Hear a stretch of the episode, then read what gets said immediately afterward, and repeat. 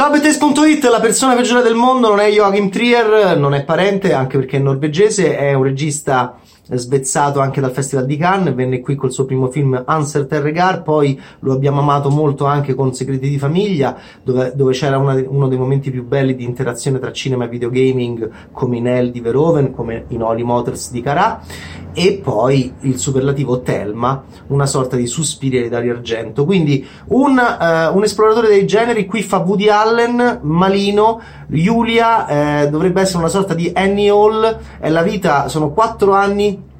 eh, di questa ragazzona c'è anche il jazz in colonna sonora, è, vo- è un narratore, quindi un film molto alleniano, vediamo questa signora che attraversa la sua vita e attraversa anche la vita di uomini che hanno storie d'amore con lei, è una um, Norvegia eh, borghese, eh, lei incontrerà un fumettista, lei incontrerà un, um, un commesso in una caffetteria, lei chi è? è la persona peggiore del mondo, è una ragazzona, praticamente sosia di um, Dakota Johnson, si chiama, l'attrice che la interpreta era già presente nel primo film in Uncertain Regard di Joachim Trier intitolato Oslo agosto il 30, 31 agosto lei si chiama era giovanissima lì qui è eh, Renata Reinsve e Julie e il film eh, diciamo che ha anche dei momenti abbastanza carini però mh, mm, è abbastanza mh, mm, è un film abbastanza poco, è abbastanza debole per affrontare un concorso. Eh, Trier è un esploratore di, di, generi, qui gioca appunto a fare la commedia sofisticata. Il problema cardine, che potrebbe essere un grosso problema all'interno del palmarès, è che è un film dove addirittura il personaggio femminile a un certo punto dice: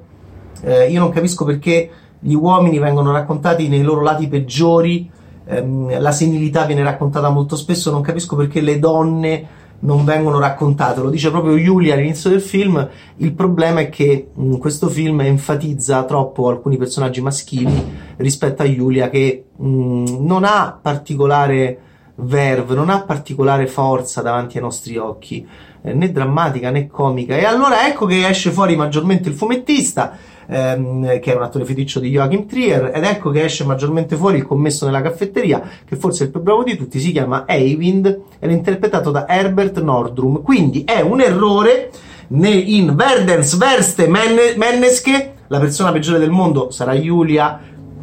certo che no, però eh, è un errore mh, mm, abbastanza clamoroso, soprattutto in quest'epoca che stiamo vivendo, costruire un film su un personaggio femminile, fare una sorta di io Annie senza l'io e solo Annie, eh, e poi eh, non dare scrittura a questo personaggio, non dare alla signora Renate Reinsve la possibilità di eh, portarci molto più dalla sua parte. E questo è un errore cinematografico piuttosto grave che, a mio parere, eh, riduce molto il senso di Ver- Verdens Verste Mendes, che in poche parole, se vuoi una donna mattatrice, metti, scrivi filma una donna mattatrice. E Renate Reisve è praticamente identica a Dakota Johnson. E questa è una somiglianza molto molto particolare. Eh, non penso che farà strada all'interno del concorso, eh, però ehm, continuiamo a osservare questo brillante regista norvegese che ha anche diretto un cast eh, internazionale già ai tempi di Segreti di Famiglia e che con Thelma aveva diretto un grandissimo supernatural horror e in questo caso fa un film alla Woody Allen senza Woody, perché non c'è l'uomo simpatico, e senza nemmeno Allen, cioè non c'è la sensibilità e il tocco di enfasi drammaturgica nei confronti dei personaggi femminili tipici, tipico del genio newyorkese. Eh, però vedremo le prossime opere di Joachim Trier sempre con un certo interesse. Ciao Bettesi, in concorso dove? Alla 74esima edizione del Festival di Cannes. Poi oh, io sbaglierò, eh, però secondo me tutte le signore in giuria, Melanie Loren, Matty Diop,